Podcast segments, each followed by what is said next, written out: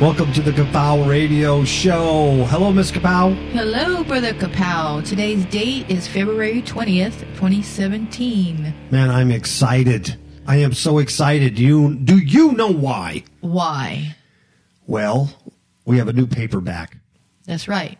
A new paperback book, Miss Kapow. That's right. Now, back in 2014, we wrote a book. Now, just just like 24 June of 2014, less than two years ago. Yeah, on the 18th of June. Yes, we wrote a book called Christianity of Blasphemy, a Gnostic lie.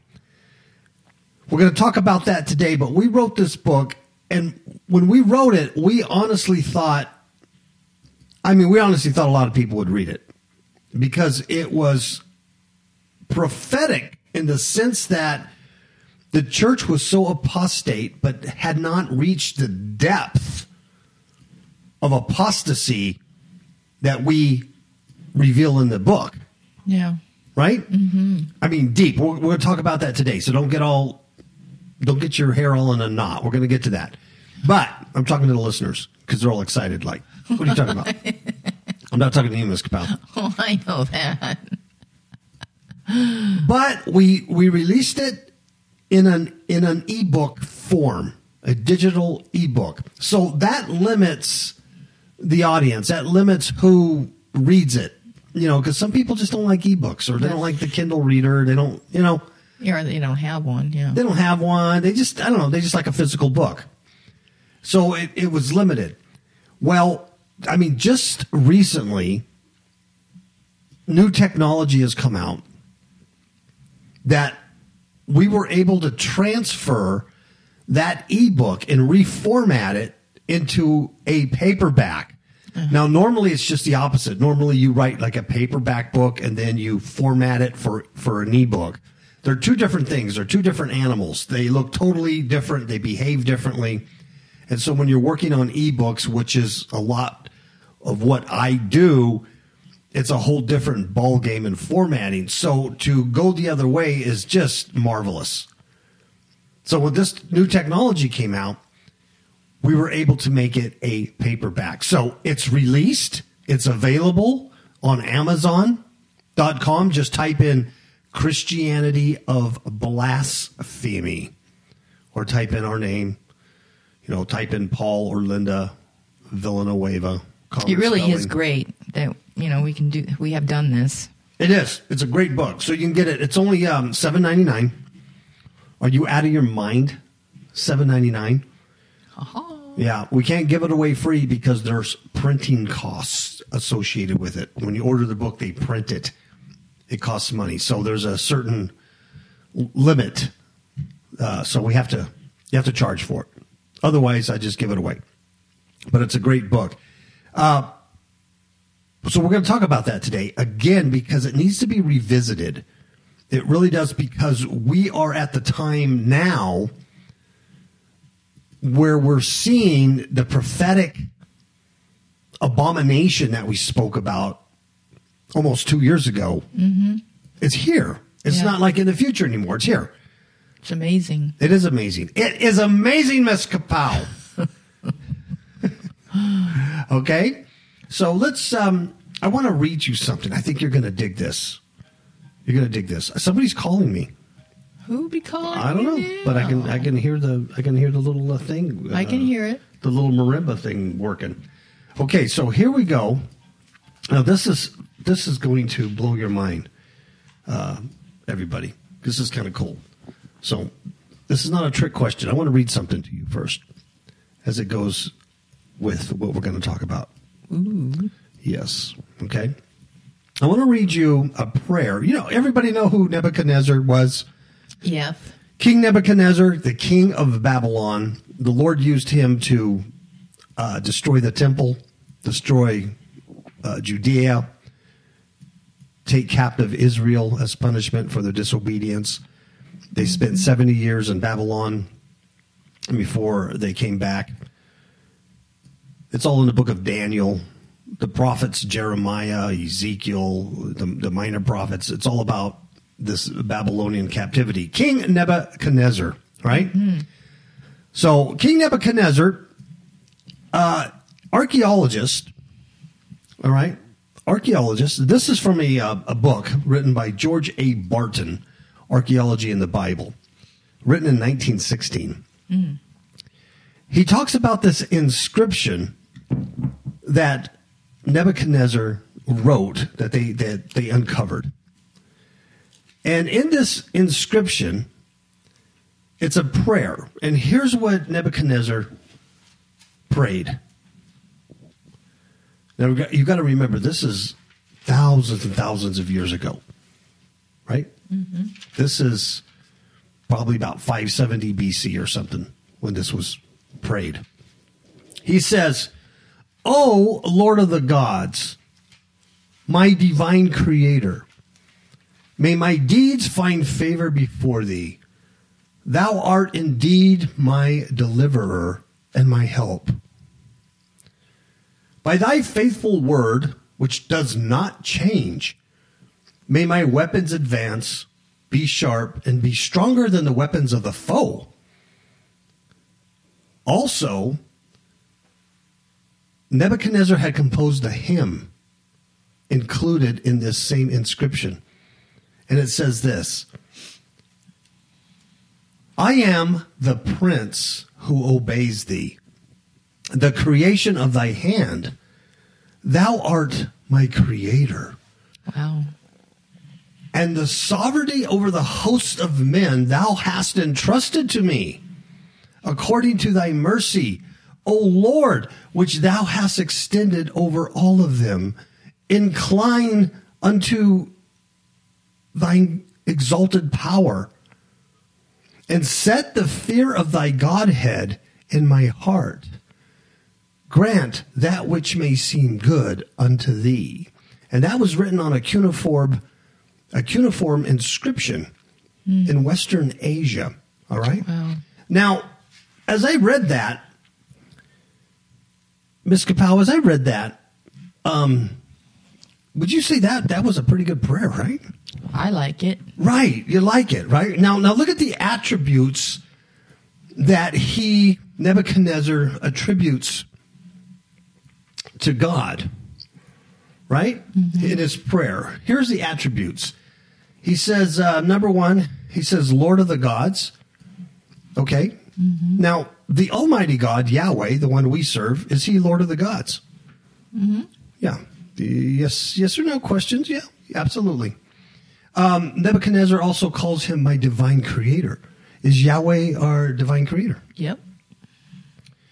He says uh, he calls him my deliverer and my help. Yeah. Mm-hmm. And he also says thy faithful word, which does not change. No, definitely. That's Yahweh, right? Yep. He goes on and on this hymn that he had composed, he says, "Thou art my creator." Once again, according to thy mercy is Yahweh merciful.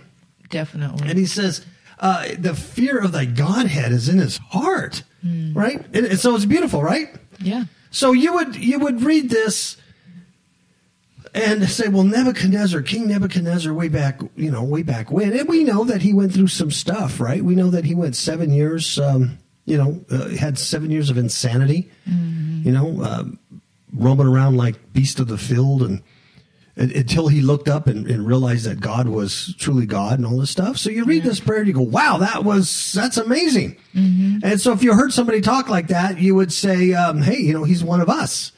He's a, he's a believer. Right. Okay, well, here's the kicker, folks. Here's the kicker. The prayer's not to Yahweh.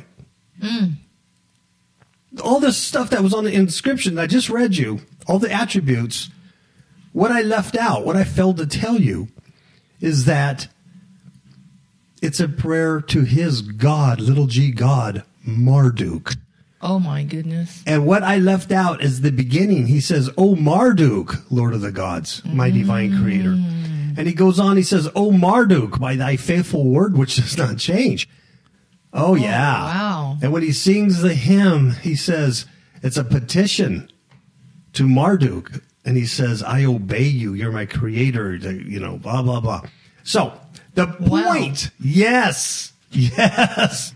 The point I want to make on this is that just because it sounds just because it sounds like it might be biblical or that it might be Christian or that it might be referring to God just because it sounds that way hmm. and just because someone attributes to their little g God the same attributes of Yahweh does not make it so. Wow. That's the Christianity of blasphemy. What I'm trying to say is that Nebuchadnezzar, back in 570 BC, probably that's around where he wrote that, wrote with the attributes of the Almighty God Yahweh to his demon god Marduk. It's a Babylonian religion. It's been going on for thousands of years and it's still going on today. Wow. It's just that Ain't that something? Isn't it amazing? So it's just that our eyes become aware, they become open, and the Holy Spirit begins to show you these things, and then you begin to discern them. Whereas in the past you couldn't. Okay? Mm. So as we talk about our book, Christianity Blasphemy, that's why I opened up with that. To show you that That's this is good. nothing new. Mm-hmm. This is nothing new under the sun. Yeah, this this is not secret knowledge we're sharing. Absolutely. This is not Gnostic gnosis that we received that's extra biblical knowledge. This is what's been going on under the sun, under this horizontal plane for centuries, for thousands of years, even. Mm-hmm. Okay. All right. Christianity of blasphemy. You have anything to add, Miss Kapow, on that? no. I thought you would like that. I, you know, I didn't share that with Miss Kapow before. I shared it with everybody because I wanted to get her reaction too on that. Um, because it's a beautiful prayer, It is.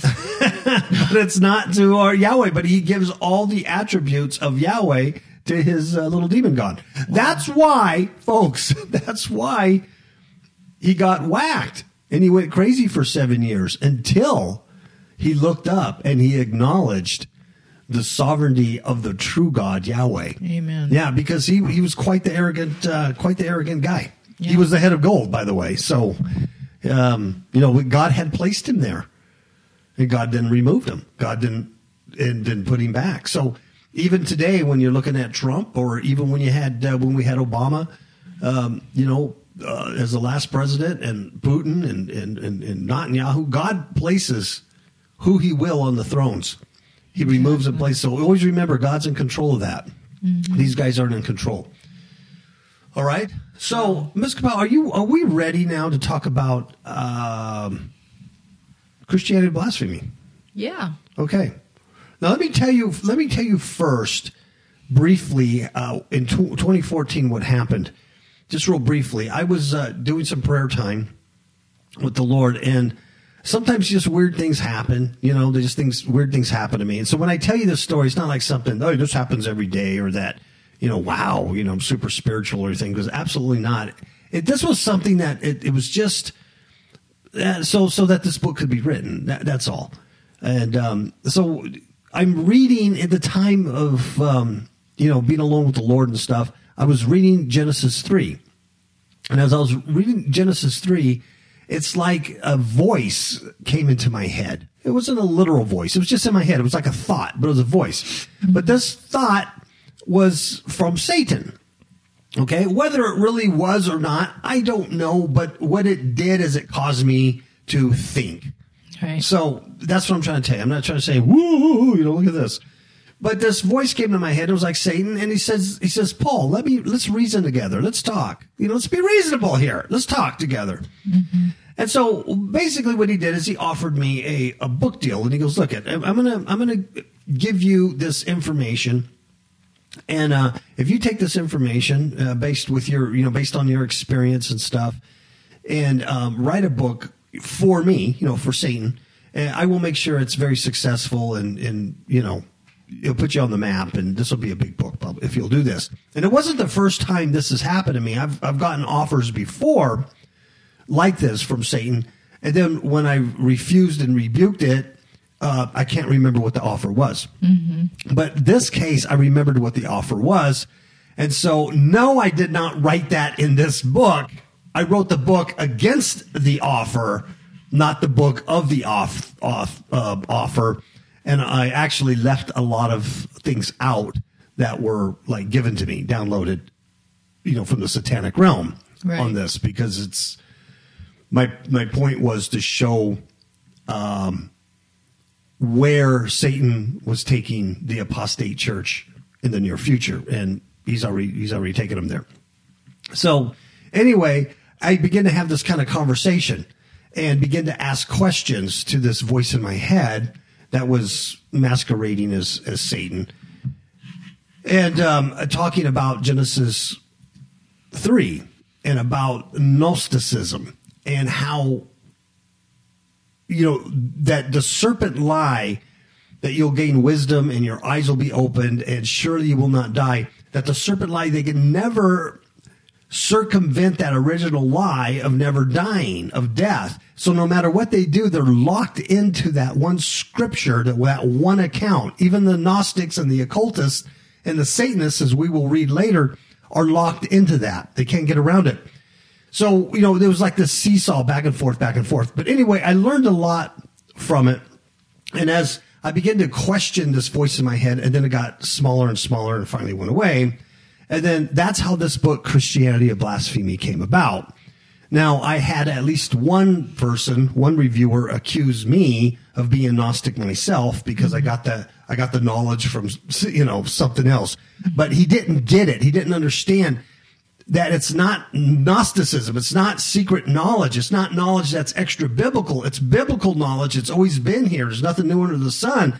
It's just that it was pointed out to me what or how Satan is would going to replace Jesus Christ of Nazareth in, in the church, in the Christian church, with the serpent slash Cheez-Its. Right. C H E E Z I T Z, Cheez Its. And that's when we coined that frame, Cheez Its, to refer to the false Christ that many in a modern day church, and when I say church, I mean church buildings, church organizations, Yeah.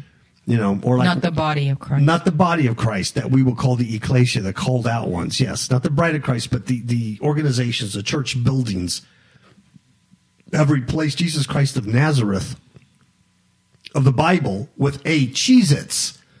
It sounds like Cheez Its, looks like Cheez Its, but it's, it's not Jesus Christ of Nazareth. Okay? Yep. Um, would you, do you have that introduction in front of you, Ms. Kapow? Uh, yeah, page 65. I mean, 6, I mean, I'm sorry. Page six, and I think it goes on to seven a little bit. Yeah, I do. The introduction there. All right. Oh, but before you read it, I just want to say that our brother Marcos, brother Marcos, wrote the foreword to this book. It was excellent. It's an excellent. He's a great writer. In fact, he should have Yeah, wrote this he book. So um, he, he writes better English than I do. Uh, really. Uh, so he wrote the foreword on this, and I, we're very happy. We're very proud of that. Mm-hmm. So would you go ahead and give the introduction? Sure. It says Christianity of blasphemy exposes a false Christianity with its pseudo Christ Jesus masquerading as a godly religion. We take the reader back to the Garden of Eden where the first Gnostic lie was told to humankind.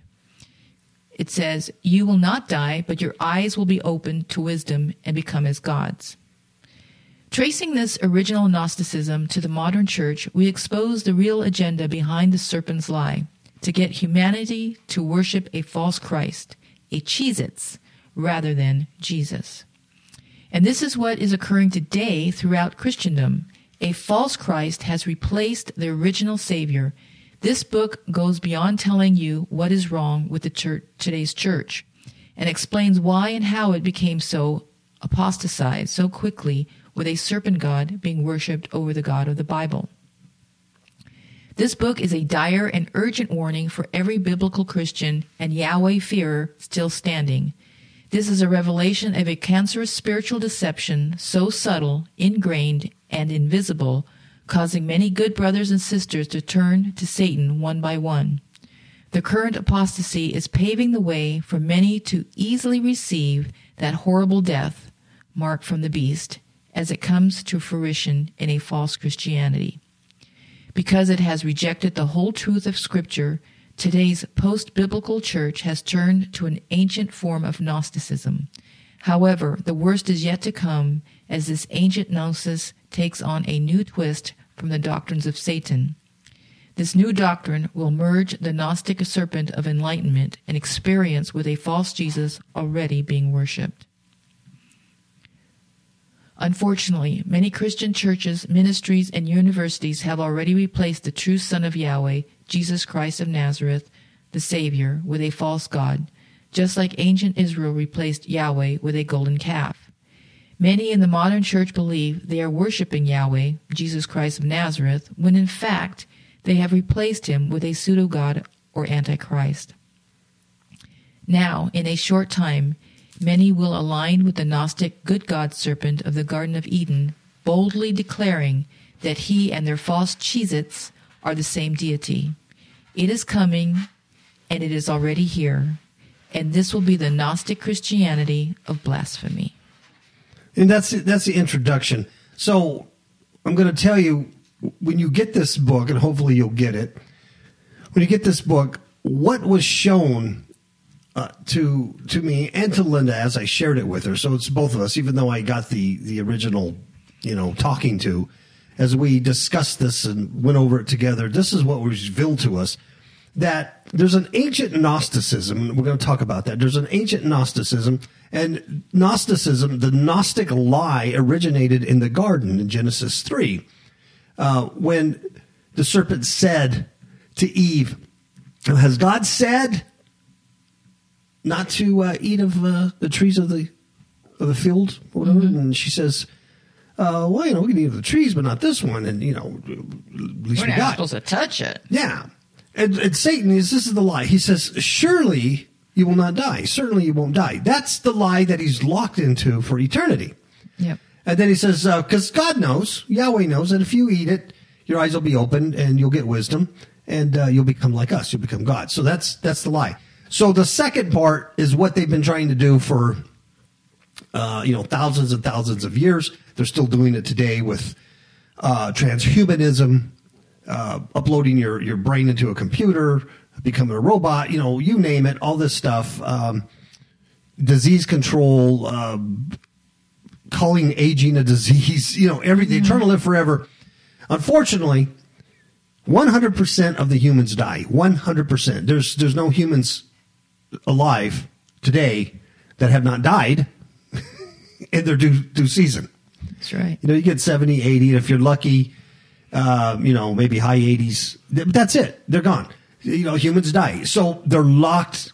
When I say they, I mean the serpent, the serpent and his seed. They're locked into that lie, that original Gnostic lie. Mm-hmm. And so Gnosticism um, goes on and takes on different forms and different lies, but that's the original lie. You know, it's the secret knowledge, but uh, it causes death.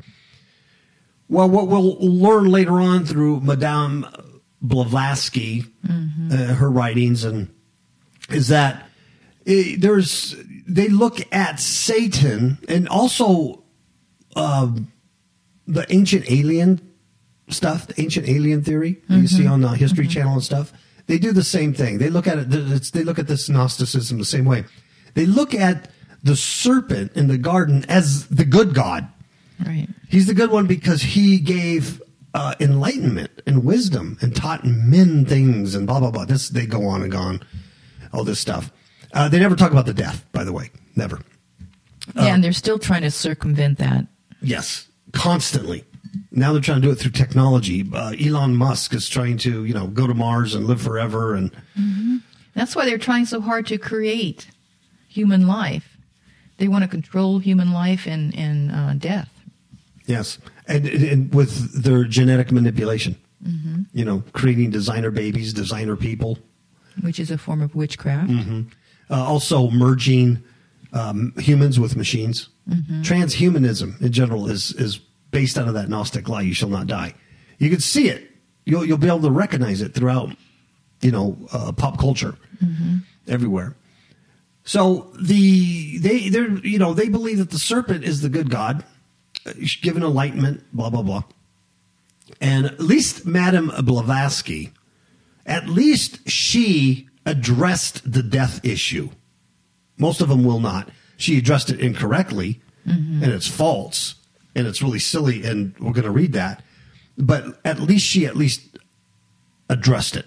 Right. So when they make the serpent, Satan, when they make the serpent in the garden the good God, they make Yahweh the bad God.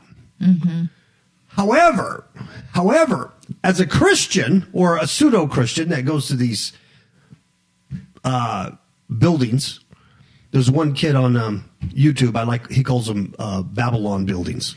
I, I like that term, Babylon buildings.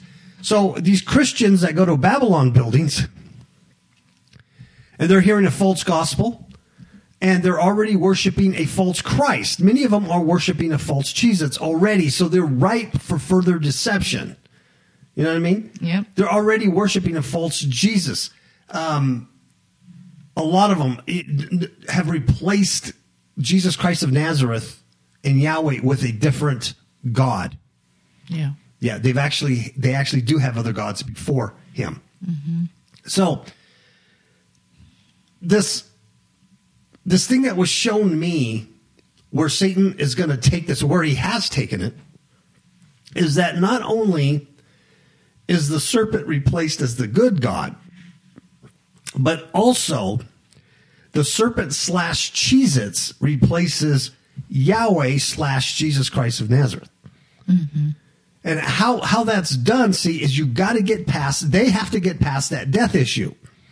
It's the the apostate church, the apostate Babylon building church, has already replaced Jesus Christ of Nazareth with the Cheez-Its, and they're already worshiping a false gospel and a false Christ.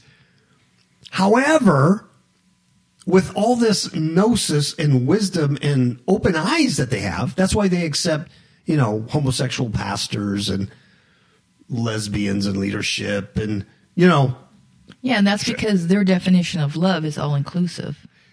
yeah, they, they can they can manipulate all of that through their open eyes, the gnosis, the wisdom that the serpent gave them. Right.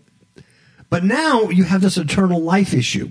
You have this you have this Jesus Christ of Nazareth who died so you can have eternal life.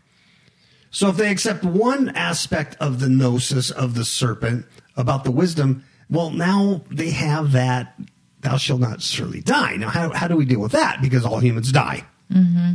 both physically and spiritually except Jesus Christ of Nazareth came so that we would have eternal life. So spiritually, we don't die, only in Christ. So how do they get around that? Well, they serve the false Christ. They, they serve a cheese it, so they get around that way.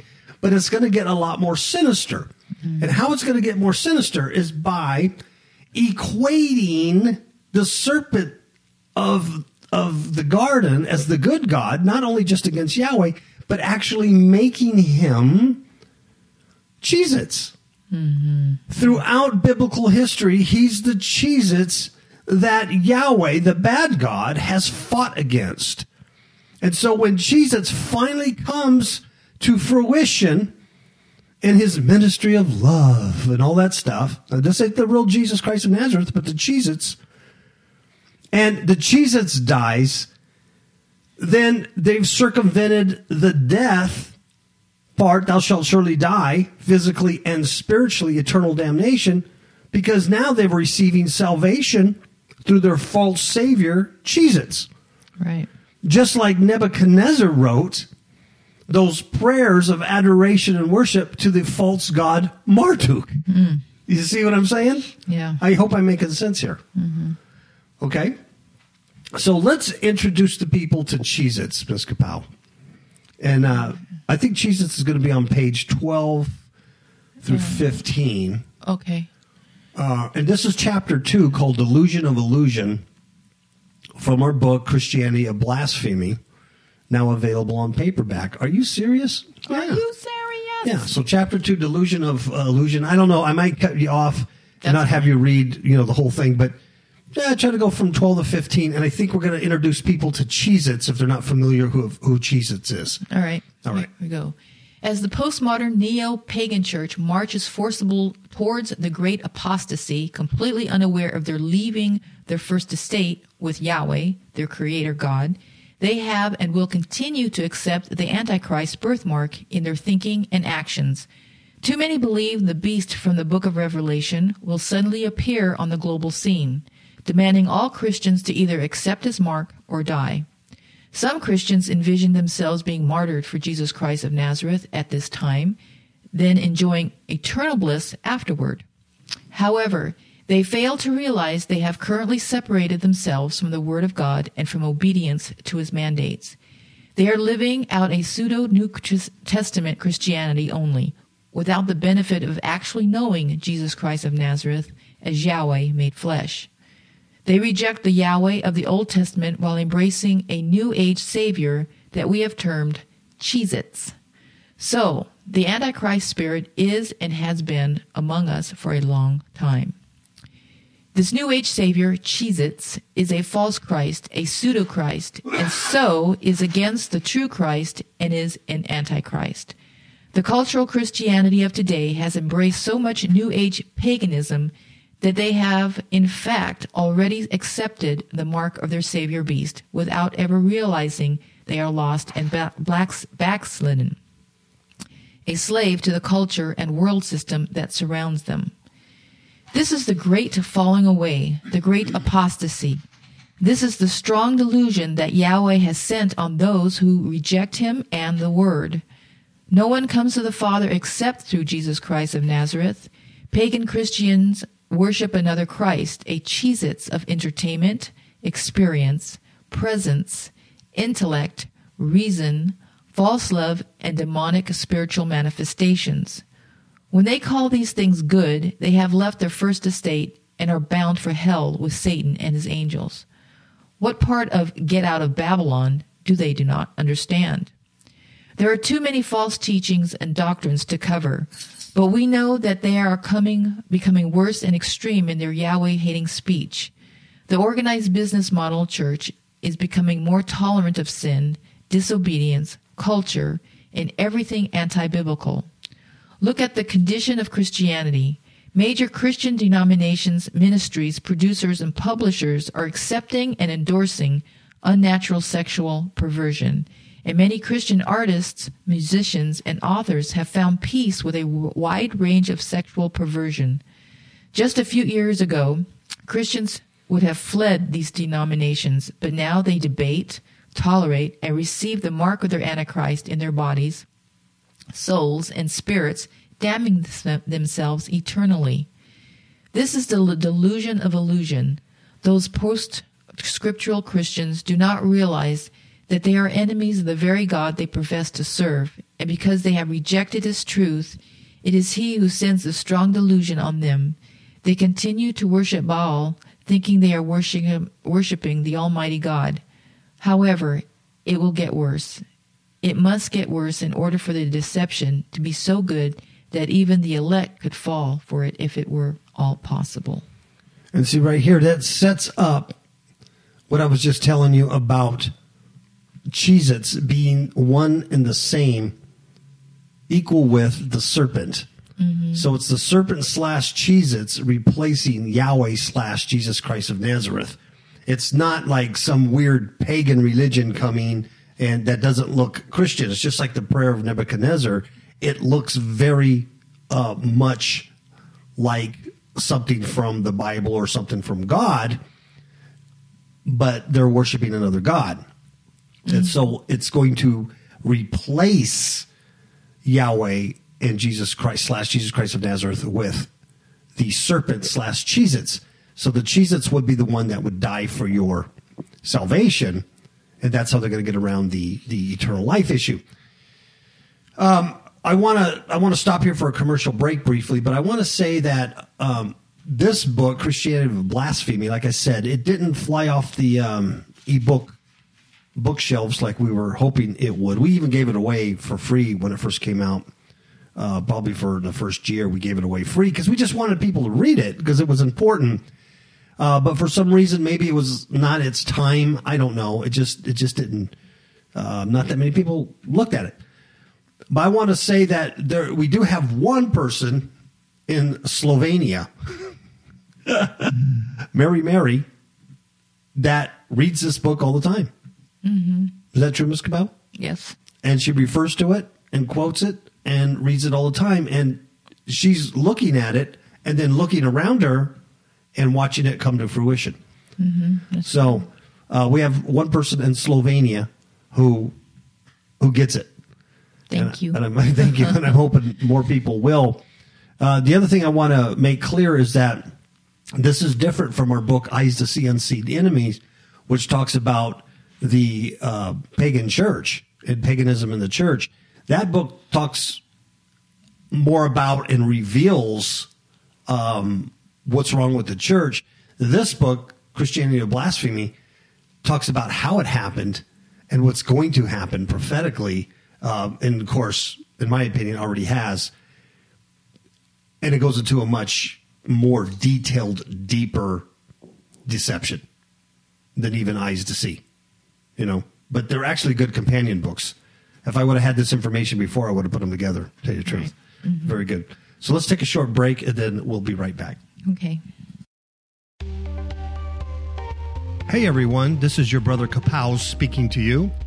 Many of you already know that my beautiful co host, wife, and I have authored numerous books together. Two are available in paperback as well as in Kindle download. They are titled Demons in My Marriage Bed A True Story of Spiritual Warfare and Eyes to See Unseen Enemies Looking at the Neo Pagan Church. We want to offer to our Kapow radio listeners a special $2 discount from the retail price of these two paperback books. Demons in My Marriage Bed is only $10.99. Eyes to See Unseen Enemies is only $8.99. This is how you can get your discount. Go to fifthhookmedia.com, F I F T H O O K media.com, and click on books, and then scroll down to select the book you want to get. Copy or write down the discount code for the book you want to buy, and click on the linked code to go directly to our Create Space website.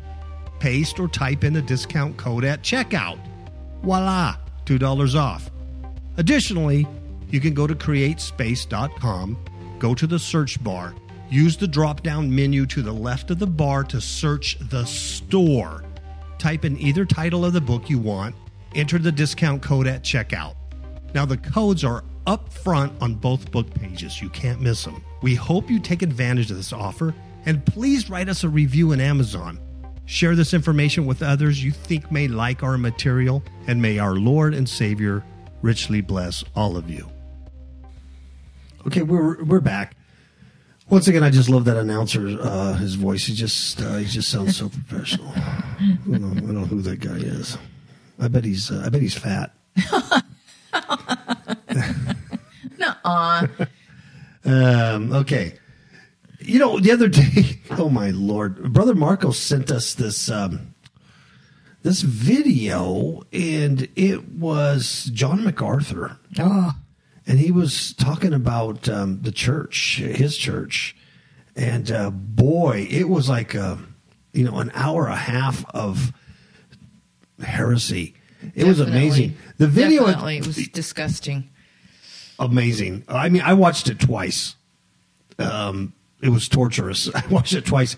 The video itself was good because the uh, the guy and I forget his name, um, Husky something, uh, Husky and some numbers behind it, uh, was exposing John MacArthur uh, and mm-hmm. you know biblically looking at what he was saying.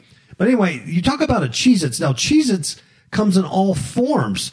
John MacArthur worships the church, the church building. Mm-hmm. And boy, he twisted scripture, Oh, yes, he did. left out key elements. He made, he, what he did is he combined the body of Christ, the bride of Christ, the ecclesia, the called out ones, the community, the spiritual community.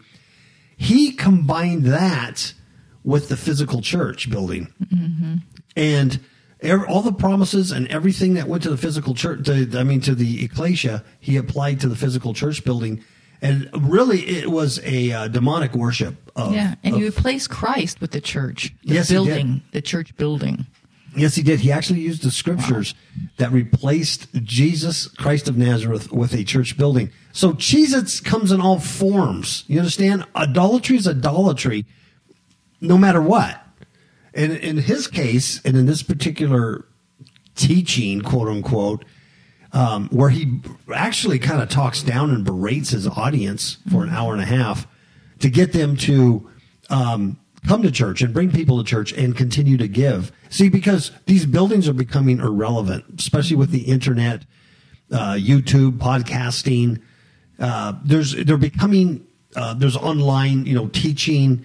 There's a lot of um, good people out there that the Holy Spirit is showing the word of God to, and they're they have a gift of teaching, and they're able to to teach and share this. There's a lot of kooks out there, but there's a lot of good uh, young men and women out there that are just preaching some heavy duty gospel. Yes. seriously, Amen. and they, and they're not Praise the Lord. yeah, they're not. They don't have to be slick. They don't have to have a slick production or anything like that. They could just be sitting in their kitchen table sharing the word. But um, it's right on. Yeah, because see, truth is truth, and it will speak to those that hear the truth. That Yeah. you know that the Holy Spirit is speaking to them, and you know this is truth. Yes. It's feeding your spirit, your soul. Yeah. Yeah. It uh, your your spirit bears witness with that. You know, if you're listening to something, even if you're listening to today and you're going, eh, I don't know, this sounds a little weird. You know, check it out. You better bury in it, and then you, everything has to align with Scripture. That's right. Um, but you know that's that's our that's our duty. But we listened to this this video because Marcos had sent it to us, going, "Hey, you know, what's your opinion? What do you think of this?" And it was just wow. Um, I, I just could not believe the lies and this the the twisting of scripture that was coming out of this man's mouth. John MacArthur. I used to have the MacArthur Study Bible, and I had to get rid of that because. Uh, he, well, he does, he's a cessationist. He doesn't believe in the, the gifts of the Spirit biblically. He doesn't believe in, in that stuff. And anyway, um, and then we watched a little bit of uh, Joseph Prince. Yeah.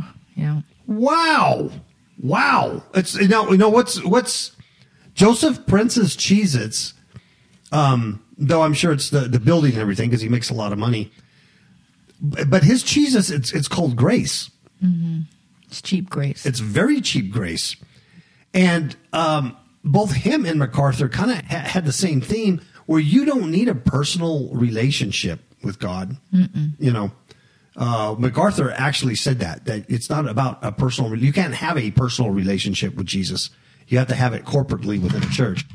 You know, Joseph, Joseph Prince, uh, doesn't doesn't care what you do in your your life. He doesn't care what kind of sin you, you commit or what kind of lifestyle because all he cares about that's he says grace will take care of that. Everything's already covered. Everything's so covered. Sin is irrelevant. Yeah. yeah. Once saved, always saved. You're good to go. All you have to do is say a little prayer, belief. Um, there's no sanctification. There's there's no walking in holiness. There's no walking in the spirit. It's his grace. So his cheese it's his grace. So it's it's all over the place. So don't think you know, don't be looking at a mega church or, you know, um, you know, one of these popular, you know, churches on TV or money preachers or, you know, even Joel uh, Rick Warren, those guys, and, and think, well, I don't, you know, how are they, how are they preaching another Jesus? They're mentioning Jesus. Think about the Nebuchadnezzar prayer. Think about that. But I just, that's why I read that so they can blow your mind because all the attributes are there except it's to a demon God. That's right. So think about that, and you got to ask the question: What what what? It's is he, are they referring to? Where are they pointing?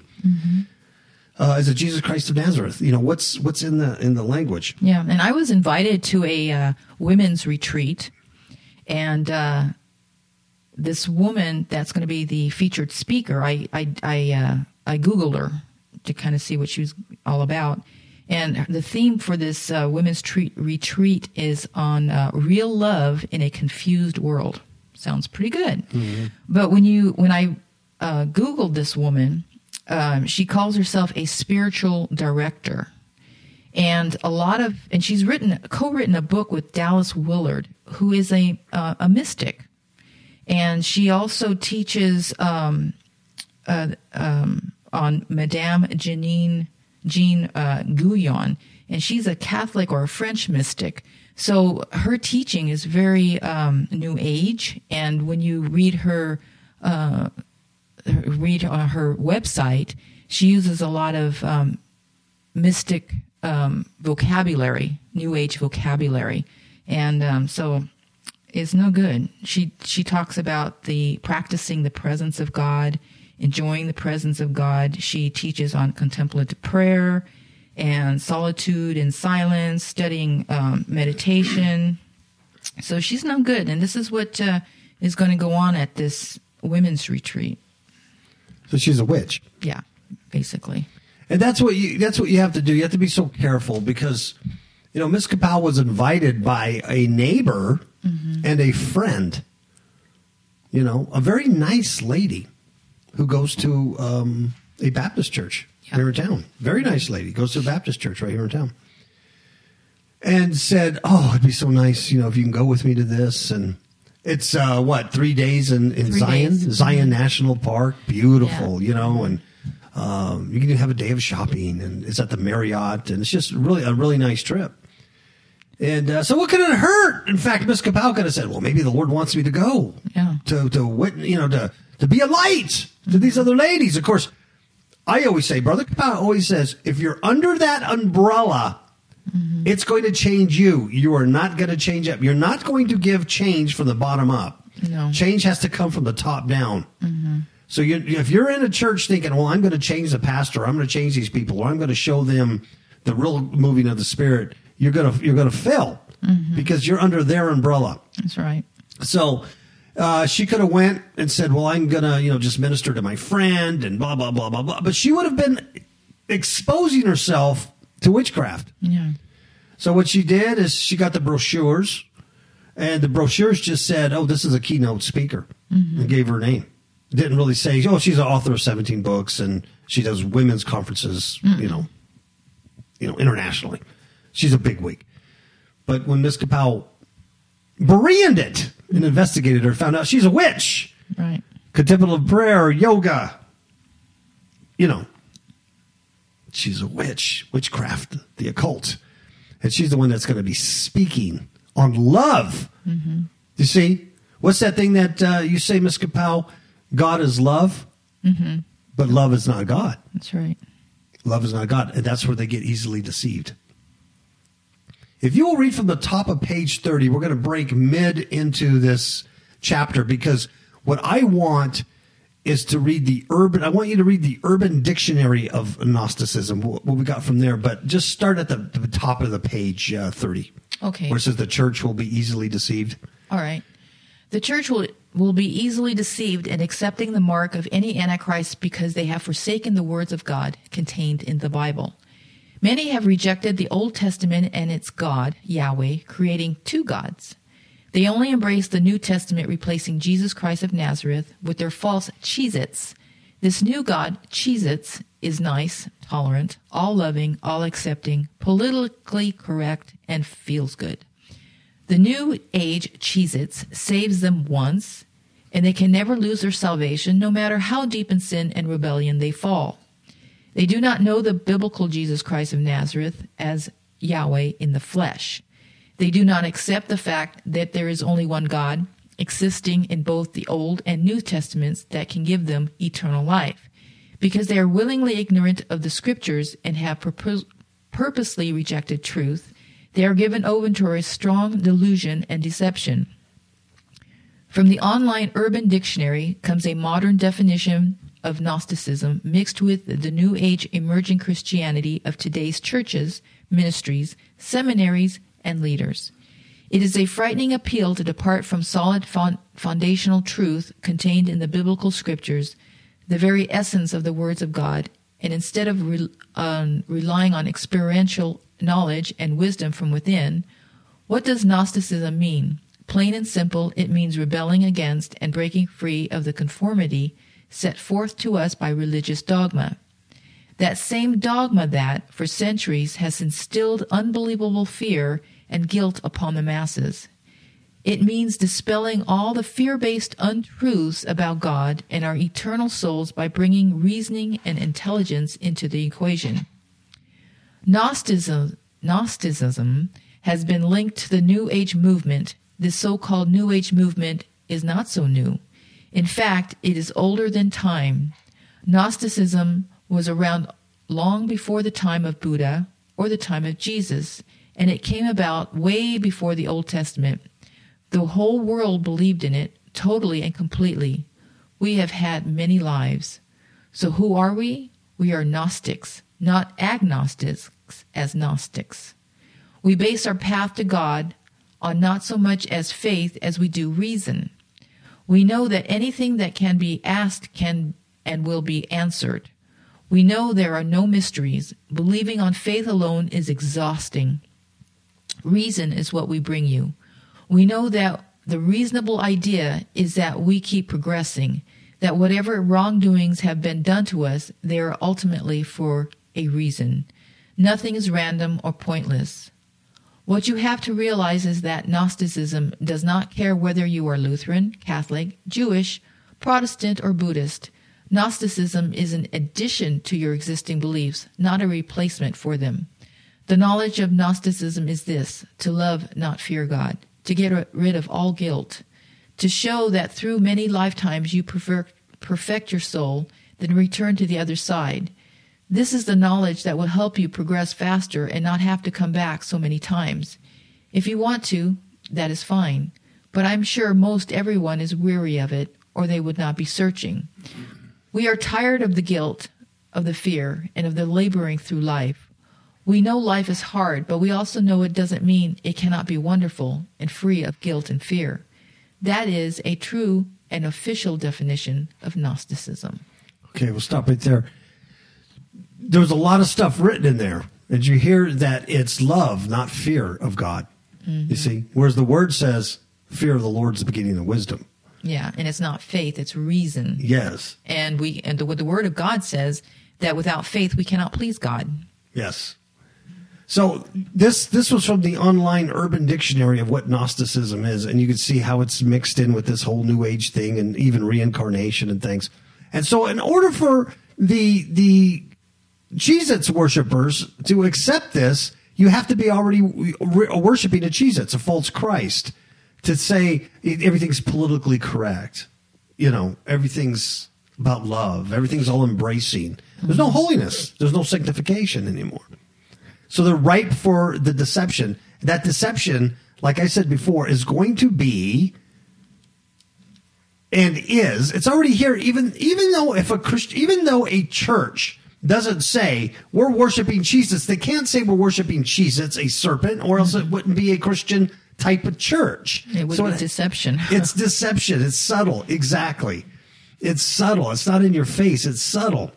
And so the deception is that the serpents slash Cheez has replaced Yahweh slash Jesus Christ of Nazareth. Their Cheez is the one who's died for their sins and has given them eternal life, you see.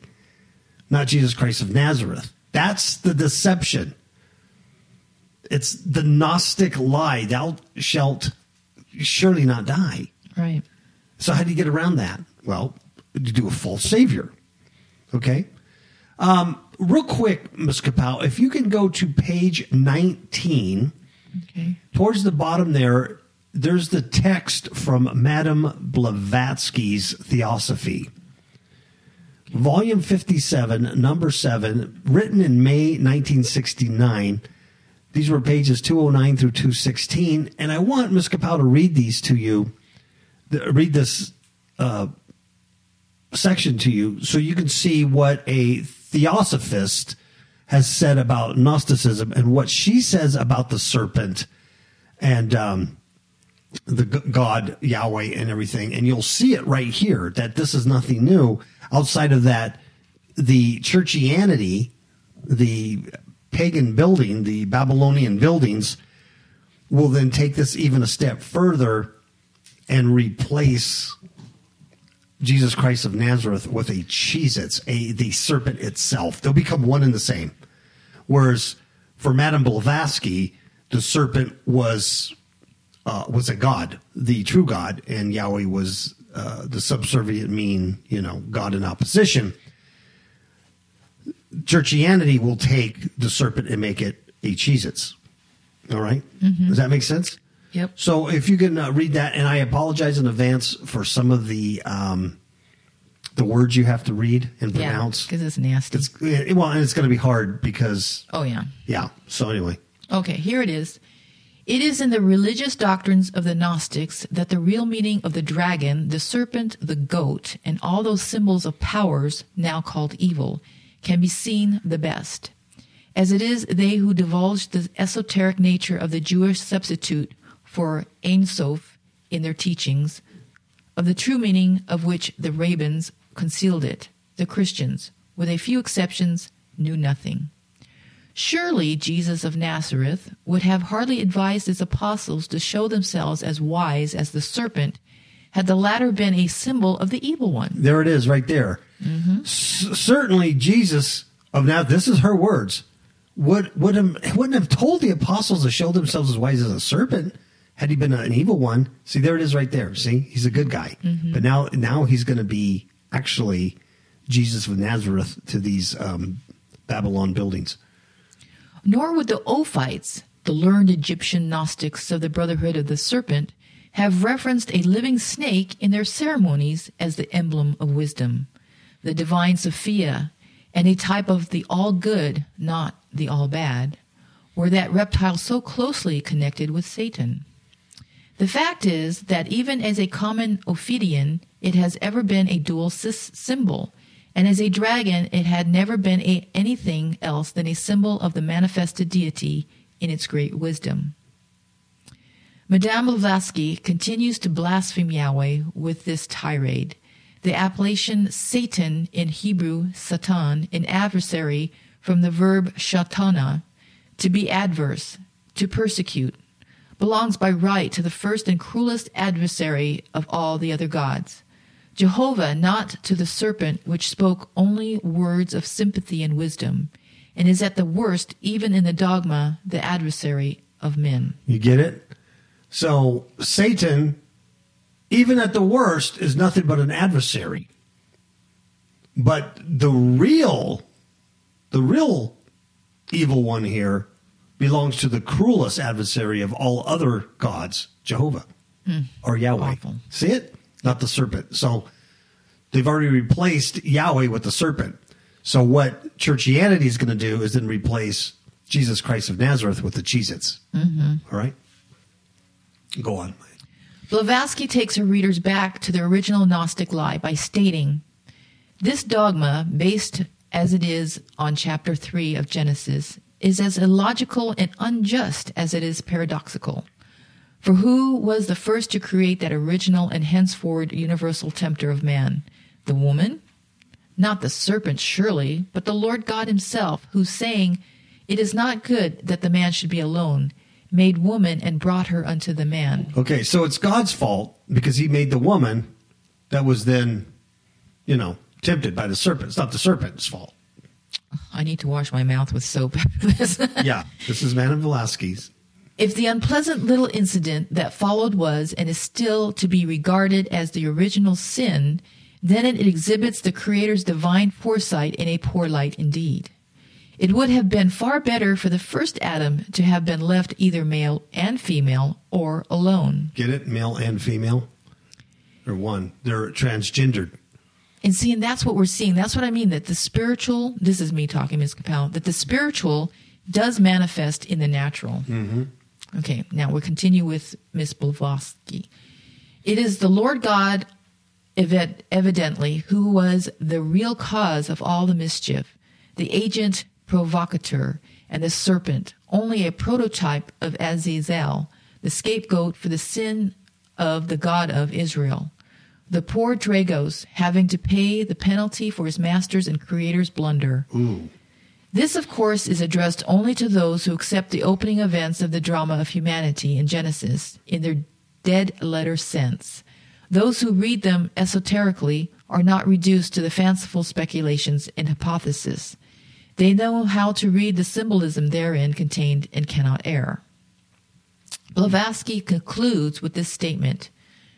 Thus, Satan, once he ceases to be viewed in the superstitious, dogmatic, unphilosophical spirit of the churches, grows into the grandiose image of one who made of terrestrial a divine man, who gave him throughout the long cycle of Mahakalpa the law of the spirit of life, and made him free from the sin of ignorance, hence of death. Okay, stop there. Notice this. Notice how Blavatsky equates death with ignorance. Mm-hmm.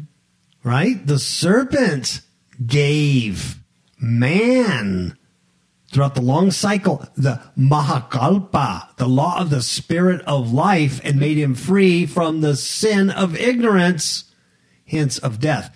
That's how she has to get around the lie. Uh, certainly you won't die. And we all die. She has to make it a death of ignorance. You get it?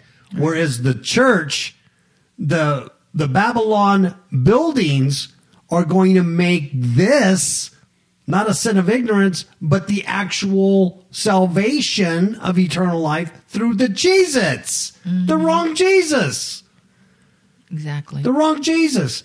So, in these Gnostic lies, the proponents have no way of dealing with the physical and spiritual death of humans. Again, they locked they locked themselves into the original lie of their serpent god who hissed, Certainly you will not die. But it lied. And Blavatsky wants her followers to believe that the serpent freed humans from the ignorance of sin and that this equates to being freed from death. Yet the lie still stands strong as humans continue to face death every day.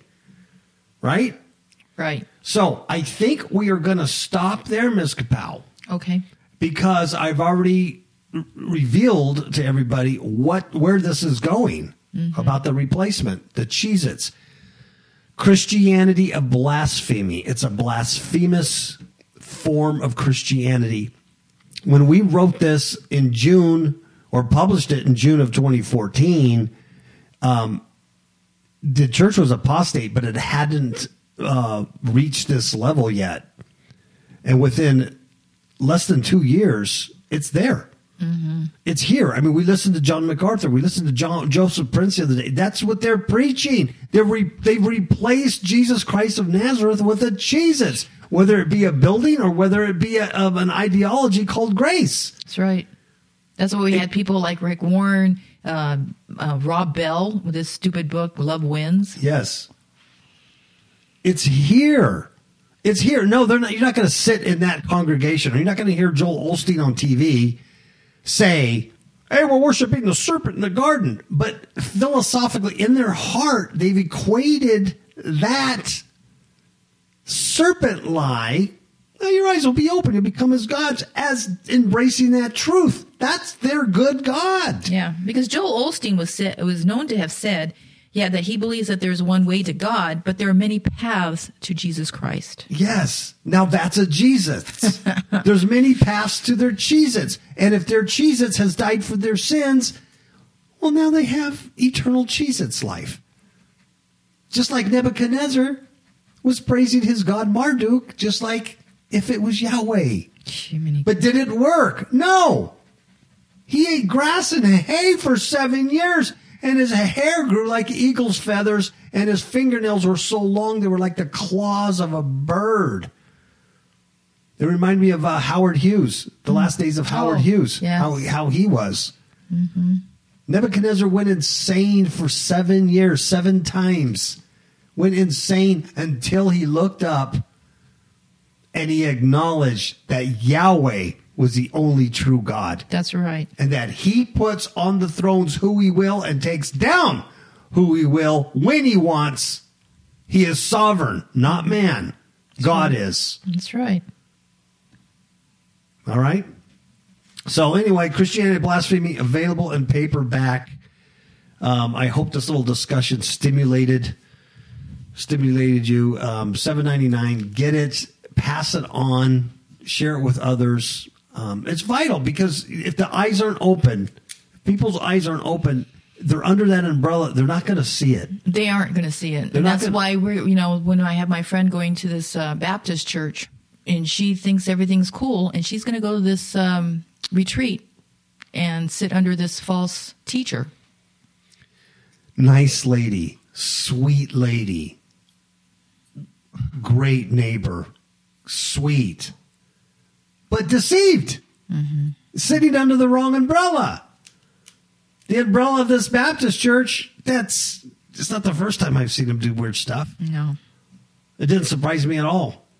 We found out who this lady was. How can a pastor, how could the church leadership not do what Miss Kapow does and do a little Google search on their keynote speaker? How could they not know the books she's written and the New Age philosophy and contemplative prayer and yoga? How could they not know that? You know why? They do know that.